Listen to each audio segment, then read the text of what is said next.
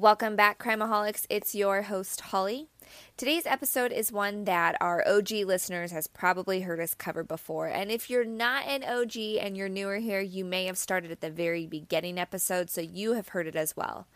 This story was the second ever story that we recorded here on Crimeaholics podcast. And I have to say, the way we executed it was not very good. Our professionalism wasn't really there. We had no idea what we were doing, and the audio was straight garbage. For that reason, I am going to be recovering and retelling the story of the lust killer, or also known as the shoe fetish slayer. I also wanted to say before we get started that this case is pretty gruesome and there is some details that will be shared that might be a little bit disturbing for some. So listener discretion is advised.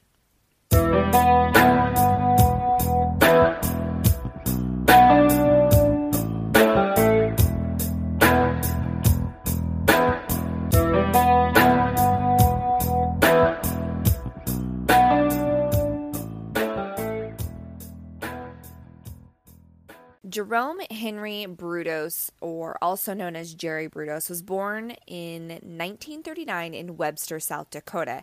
He was born to Eileen and Henry Brudos. His parents already had a son named Larry, and so when they found out that they were expecting another baby, they were really hoping for a girl this time, which along came Jerry. It was said from the get go that his mom really didn't care much for Jerry. She was said to be fairly abusive and often ignored him completely, and she would belittle him. While Jerry's older brother Larry could do no wrong in the eyes of Eileen, she was always on Jerry's back. He never did anything right. Both Larry and his father were aware of the dislike for Jerry, but both were apparently so intimidated by Eileen that they didn't do anything about it. They allowed her to berate him, belittle him, treat him like he was nothing. As a young child, Jerry and his family moved to the Pacific Northwest. At the age of five, Jerry was playing in a local junkyard, which is where he stumbled upon a pair of women's shoes. They were shiny black patent leather high heeled shoes, and one of the shoes still had a rhinestone studded clasp on it. Jerry was instantly fascinated by the shoes because he had literally never seen anything like it. His mom was known to wear flats, so these shoes were really interesting to him. So, being a five year old boy that he was, he slipped them on and he went home and he showed his mom what he found. Like he thought it was the coolest thing ever, which Eileen flipped out. She yelled and was outraged, calling him wicked and ordering him to take the shoes back to the dump. Jerry, being the five year old that he was, he couldn't understand what exactly was that was wrong. He had no idea that boys wore certain kind of shoes and that if he put these shoes on, that was quote unquote frowned upon. So he was completely oblivious to why exactly his mom was mad. But it was apparent to him that whatever he did was wrong and this deeply forbidden act. And despite all of that and how his mother treated him, Jerry decided to hide them. When Eileen found the shoes later again, she became outraged and she made it into this big show of burning them in front of him and making him watch as some form of punishment. About a year or so later, when Jerry was in the first grade, his teacher kept two pairs of shoes in the class. And I'm going to assume it's because she wore one pair of shoes into the school for like a professional sake. But when she was in the classroom doing her teachings, she switched into more comfortable shoes. But one of the pairs was a pair of high heel shoes.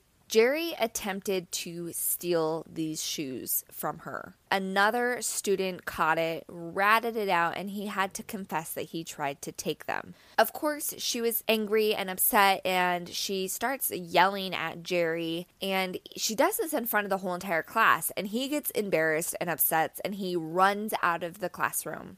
On another occasion, some family friends were visiting Jerry's family and had brought their teenage daughter. And at one point in the night, she began feeling ill. And so they were like, okay, you know, why don't you go lay down? And she went to go lie down on Jerry's bed where she eventually falls asleep. When she went to lay down, she didn't end up taking her high heeled shoes off before falling asleep.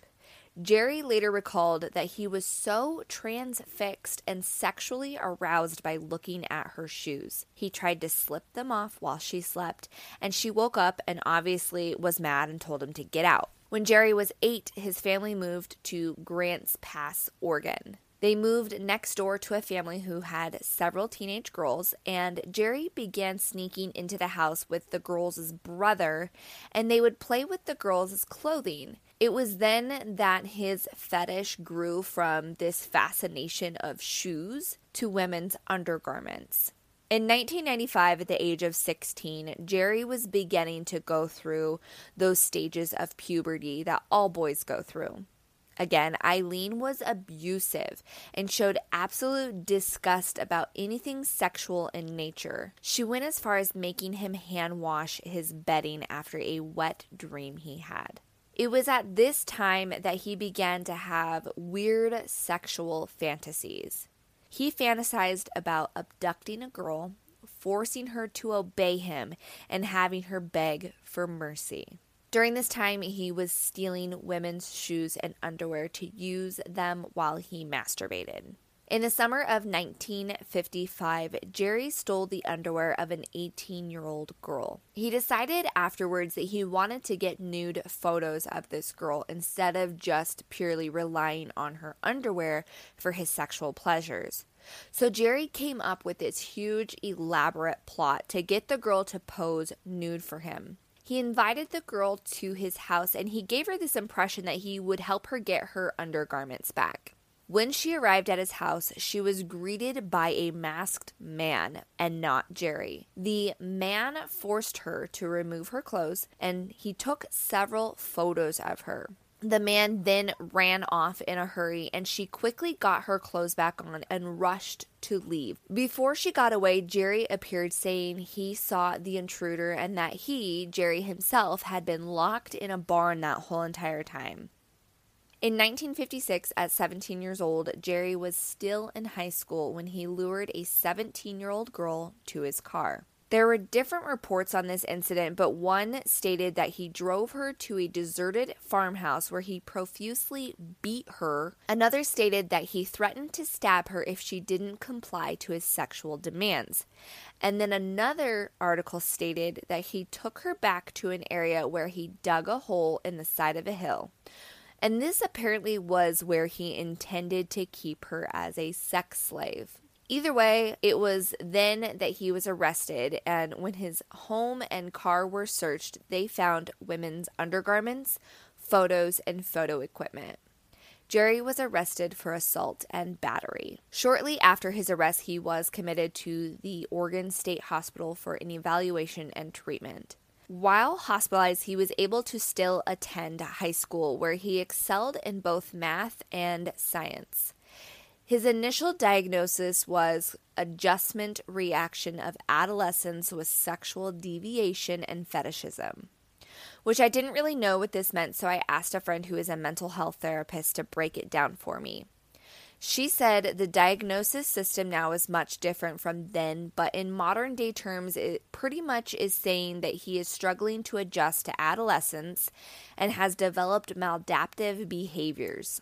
Today, there is a diagnosis of adjustment disorder, which usually requires a qualifying traumatic experience, which I would say that the abuse of his mother would be considered pretty traumatic. There is also a paraphilic disorder, such as fetishistic disorder. She states that for Brudos, he sounds like he would be diagnosed with fetishistic disorder and antisocial personality disorder. After eight months of hospitalization, Jerry was released and deemed not a danger to society. But before his release, he was officially diagnosed with schizophrenia, which apparently was kind of a common diagnosis that they would hand out back during this time. So, whether he was really schizophrenic is unknown, but it was determined that his anger was directed primarily against his mother. In 1957, Jerry graduated high school at the age of 18 and tried college until he was 20 years old and decided to drop out. In 1959, he joined the Army, but only served less than a year before being discharged due to his weird obsessions. After being discharged from the Army, he moved back to Oregon and moved to his parents' two bedroom home in Corvallis, where he was allowed to sleep in the second bedroom while his brother Larry was away at college. But any time that Larry came home for a visit, Jerry was forced to sleep in the shed behind the house. One night after running an errand, Jerry spotted a young girl who was walking home and he became excited. He strangled her until she was unconscious. He then stole her shoes and ran off. That night, he slept with her shoes to make himself feel more powerful. Jerry became a licensed broadcast technician and worked at a radio station in Corvallis as their engineer. During this time, he became friends with some of the male coworkers, but he was still terribly shy when it came to actually speaking to a woman. In 1962, Jerry was teasing a boy who he would hang around the radio station about finding him a girlfriend. The boy ended up taking him to a house where he introduced him to a pretty dark headed 17 year old girl named Darcy. And to Jerry's surprise, Darcy was almost as shy as he was. Jerry did all of the normal things with Darcy. He courted her, pulling out chairs for her, buying her gifts, opening doors for her, and treating her how a lady really should be treated. She was completely impressed by him and said that they began a sex life that was effortless. Darcy said there was never anything strange about his sexual performance and that he was tender and loving. She knew absolutely nothing about his past and his dark fetishes that he harbored within him. Before they were even ever married, Darcy would willingly pose nude for Jerry while he snapped photographs and developed them in his own darkroom. He often asked Darcy to pose in black high heeled shoes and requested that she did the housework completely nude, except for the high heeled shoes, and the two of them pretty much romped around the house naked all the time. Before long, Darcy was pregnant and they decided to get married. In 1962, the couple had their first child, which was a girl named Megan. The first three years of the marriage seemed to be happy. But after three years of marriage, something started happening that caused a strain between Darcy and Jerry. First, Jerry couldn't hold a job. Darcy also felt that Jerry was distant from their daughter. She felt that he avoided physical contact and paid little attention to her. At this point in time, Darcy was beginning to turn down the request she once willingly did for Jerry. High heeled shoes hurt her back, and she was too busy tending to their daughter and house to dress up for Jerry. Their sex life was slacking, and their daughter was getting too old for them to be running around the house naked all the time. During this time, he was still going out prowling at night and stealing women's underwear. In 1967, Jerry got a job in Portland, and despite their marital issues, Darcy got pregnant again. Jerry was super excited about the pregnancy and wanted to be in the room when she delivered. But Darcy asked the doctors not to allow him to be present in the room, later explaining to him that she didn't want him seeing another man touching her and that she didn't feel it was right. The second baby was a boy, and they named him Jason. Jerry continued to kind of ignore Megan, much like his own mother did to him, but he doted on Jason and took him on errands with him. The marriage between him and Darcy strained further, and she spent a lot of time away from the house, hanging out with girlfriends while Jerry worked in his basement on electronics while his mother babysat the kids upstairs. There was an accident in the basement one evening that is said may or may not have caused Jerry down the path to becoming a serial killer. While repairing an electrical device, Jerry touched a live wire that sent a huge jolt of power that knocked him off his feet. He was burned, dazed, and sustained a neck injury. It was after this accident that he began having such severe headaches that there were days he could not work at all. Shortly after the birth of his son, Jerry stalked a woman in Portland. But this time, instead of knocking her down and stealing her shoes, he followed her home. He waited until he thought that she was asleep and broke into her apartment. When she woke up, he attacked her, strangling her until she was unconscious. He later testified that her limp body aroused him so much so that he raped her. He left her apartment with a pair of shoes that he later claimed were his favorite that he ever stolen. At the end of 1967, Jerry's fantasies escalated and he began fantasizing about keeping preserved female corpses in the freezer so he could dress them in his favorite lingerie and pose them however he wished. January 26, 1968, 19 year old Linda Slawson, a beautiful blonde encyclopedia saleswoman, got her addresses mixed up and accidentally showed up at the door of Jerry Brudos, thinking that she had an appointment there.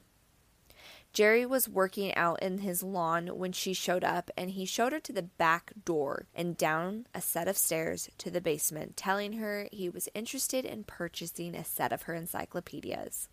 Linda sat on a stool in Jerry's basement workshop where she began her sales pitch. Somehow, Jerry snuck behind Linda and struck her with a two by four. He then strangled her to death and he hid her body under the stairs and went upstairs where his own mother was babysitting his daughter and asked her to go out and buy some hamburgers. Jerry later told police that when his mother left, he pulled Linda out from under the staircase and tried on different lingerie outfits on her from his collection. He kept her body through the night until about 2 a.m. when he loaded her up and drove the car to a bridge that was over a river. He parked his car and took out his jack to make it look like he had a flat tire. And just before he tossed her into the river, he decided at the last minute to cut her foot off because he wanted to keep some part of her. He cut her left foot off and took it home and put it into his freezer, where he would later take the frozen foot and put it into different shoes and take pictures of it. Linda is Jerry's only victim that her body was never recovered. In the spring of 1968, Jerry, Darcy, and their kids moved to Salem, Oregon. The house they rented had a detached garage that Jerry was excited to turn into his new workshop. He installed a heavy padlock on the door and he put in an intercom system and he told Darcy to never enter the garage unless she called to him on the intercom first. He told her that he installed a photo darkroom in there, and if she didn't announce to him that she was going to enter, it could ruin all of his photo work. He installed a large freezer in the garage, which this really irritated Darcy because she thought, okay, this doesn't make sense. If I'm going to be the one cooking the dinners, I need access to the freezer. But he insisted that she could just tell him what she needed and he would bring it inside to her. Darcy noticed one evening that Jerry was gaining weight. She made a joke out of it to him, saying he was getting fat. And Jerry got up from the couch, walked out, and about 10 minutes later, he came out wearing a bra with stuffing in the breast, a girdle with stockings, and a huge pair of high heeled shoes. Jerry asked her if he looked thinner now, and Darcy just kind of nervously laughed it off. After an awkward silence, Jerry left and came back dressed like himself. They never spoke of it after that, and they just kind of pretended that this never happened. But this gives you a look into some of the things that were going on in his mind. In November 1968, Jerry was headed home from work when he spotted a woman on the side of the highway. Jan Whitney's car had broke down and left her stranded.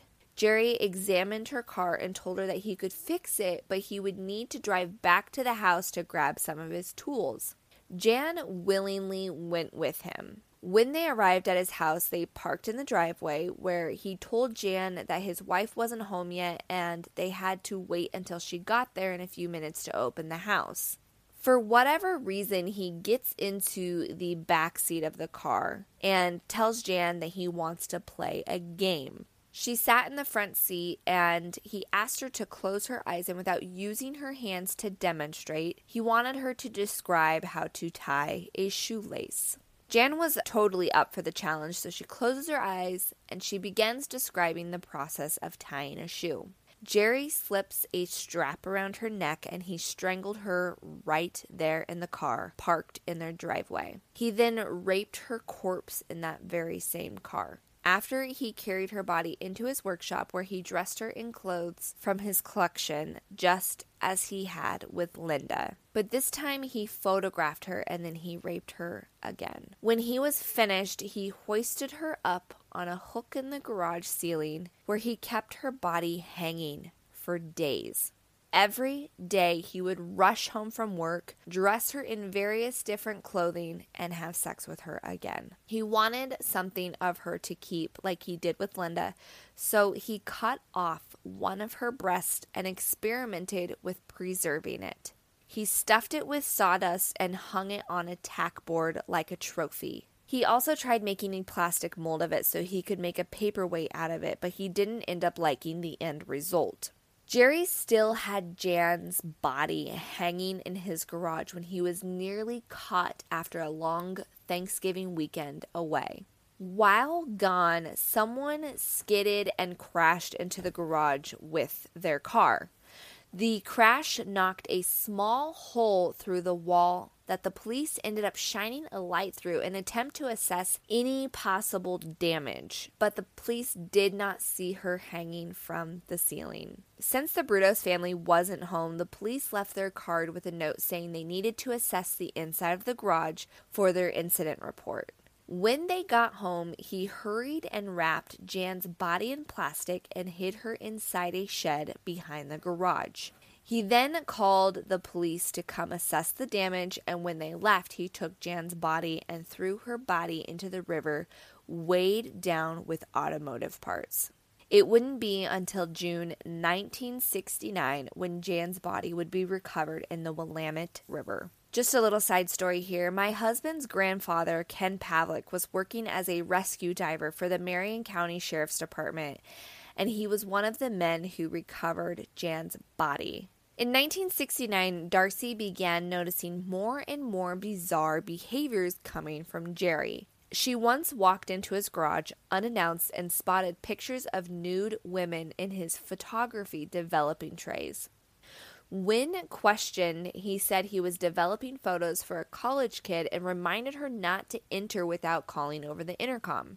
What Darcy didn't know is that those women in the images were likely dead. Darcy also found pictures that Jerry took of himself using a camera timer posing on their bed in women's clothing.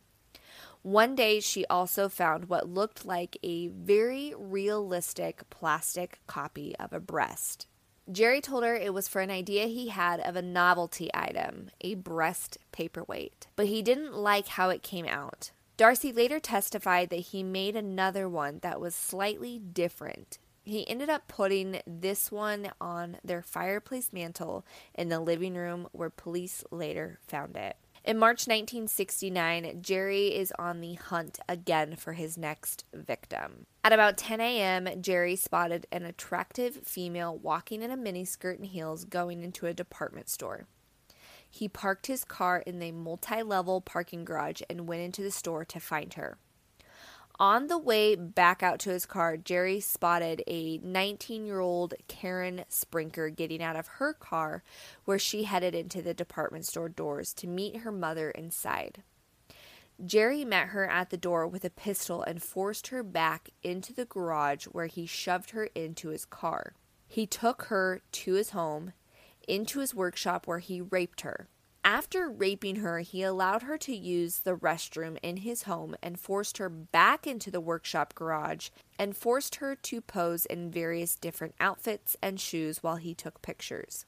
He then killed her by putting a rope around her neck and hoisting her up on the hooks from the ceiling. He ended up having sex with her corpse again. He cut off both of her breasts to experiment with and dressed her in one of his favorite bras he had. On April 22nd, Jerry attempted to abduct 14 year old Leanne Brumley, but she thankfully was able to escape. April 23, 1969, in Portland, 22 year old Linda Salee is headed out to her car with gifts she had just purchased for her boyfriend when Jerry appeared in the mall parking lot.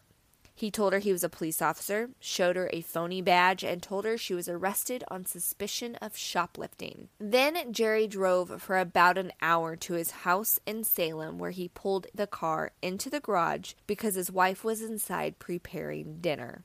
Jerry tied her up inside the garage and then went into the house to have dinner with his family. When Jerry got back into the garage, Linda had gotten out of the ties but had not attempted to escape or use the phone in his garage. He wrapped a strap around her neck and began to strangle her, which at this point she tried to fight back. After she died, he also raped her. Jerry then decided to do another experiment, but at this time he wanted to see what would happen if he electrocuted a body. So he hung her on the hook like he did the other victims and stuck hypodermic needles into her rib cage. He then sent an electrical current through them to see what would happen. He kept her for another day after this and continued sexually abusing her corpse. But he did not cut off her breasts because he said her nipples were not dark like they should be. Her body was found in May 1969 by a fisherman. Her body had been weighed down by an auto transmission. Two days later, Karen Sprinker's body was found just 50 feet away from where Linda Salee was found. In 1969, Jerry began to phone dorm rooms at the Oregon State University, and he somehow manages to schedule several blind dates with women this way. But at this point, police were already on to a pattern that the killer had. They started keeping watch on places where young, attractive women could be found. A female student who claimed to have gone on one blind date gives the police the description of Jerry Brudos. May 26, 1969, Jerry attempted to contact the girl again for a second date. She told police, and Jerry was questioned in the residence hall at the school. Jerry cooperated and he was not arrested. But after he left, the police examined Jerry's record and decided to go to his home for questioning. At his home, they spotted some suspicious things and began building their case.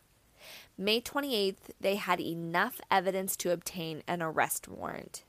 Jerry attempted to flee when he was being served his arrest warrant on the attempted kidnapping of Leanne Brumley. At one point while in jail, Jerry calls Darcy and asks her to burn some clothing, but she absolutely flat out refused. On June 23rd, investigator Jim Stovall was able to get Jerry to confess to the murders of the two recently discovered bodies of Karen Sprinker and Linda Salee, as well as confessing to the two murders of Linda Slawson and Jan Whitney. On a quick little side note, while I was doing research on this case, I came across the name Jim Stovall, and I knew that it sounded familiar. What I didn't say earlier is I am actually from Salem, Oregon, and I used to work at a restaurant called the Original Pancake House. And it was there that I waited on a man whom told me all about how he was a big time investigator and that he helped crack a very huge case back before he retired. He had given my mom and I a book written by Ann Rule that he was featured in, and that man was investigator Jim Stovall. When I realized I knew the name, I Googled him, and sure enough, I found his obituary where he died at the age of 92 back in 2017. On June 4th, 1969, Jerry was arraigned for the murder of Karen Sprinker, where he pleaded not guilty by reason of insanity which Jerry was tested by several psychiatrists. The tests showed he had an above average IQ and cognition and was deemed not criminally insane. He is diagnosed with antisocial personality, manifested by fetishism, transvestitism, exhibitionism, voyeurism, and especially sadism. On June 27, 1969, Jerry was charged with three counts of first degree murder for the murders of Jan Whitney, Linda Salee, and Karen Sprinker. Jerry decided to revoke his plea of not guilty by reason of insanity and pled guilty. The same day, he was sentenced to three consecutive life sentences because there was no death penalty at the time in Oregon. He was never charged with Linda Slawson's murder because her body was never found. July 17, 1969, a neighbor implicated Darcy Brudos in one of the murders, claiming that Darcy helped Jerry carry a body from the garage. And in August, Darcy is arraigned and charged with aiding and abetting in the first degree murder of Karen Sprinker. Darcy pleads not guilty, claiming she had no involvement and was found not guilty October 2nd, 1969. From June 1969 until January 1971, Jerry and his lawyer had several failures in appellate court until their last appeal was rejected on May 25, 1977. In 1999, Jerry goes up for parole, and the parole was not granted, and the parole board made it clear to the victim's family that Jerry will never be released. Jerry Brudos died in prison on March 28, 2006, from liver cancer. At the time of his death, he was the longest incarcerated inmate in the Oregon Department of Corrections, having spent a total of 37 years in prison. And that is the story of the serial killer Jerome Henry Brudos, the shoe fetish slayer. Crimeaholics, if you're not already a part of our podcast discussion group on Facebook, you can find us by searching Crimeaholics Podcast Discussion Group. You can also find us on Instagram at crimeaholics.podcast. Also, in the description of this episode, I will include a link where you can suggest a case. We are always looking for new case suggestions, so drop your information in that link. Crimeaholics, that's all for now. Until next time, be aware and take care.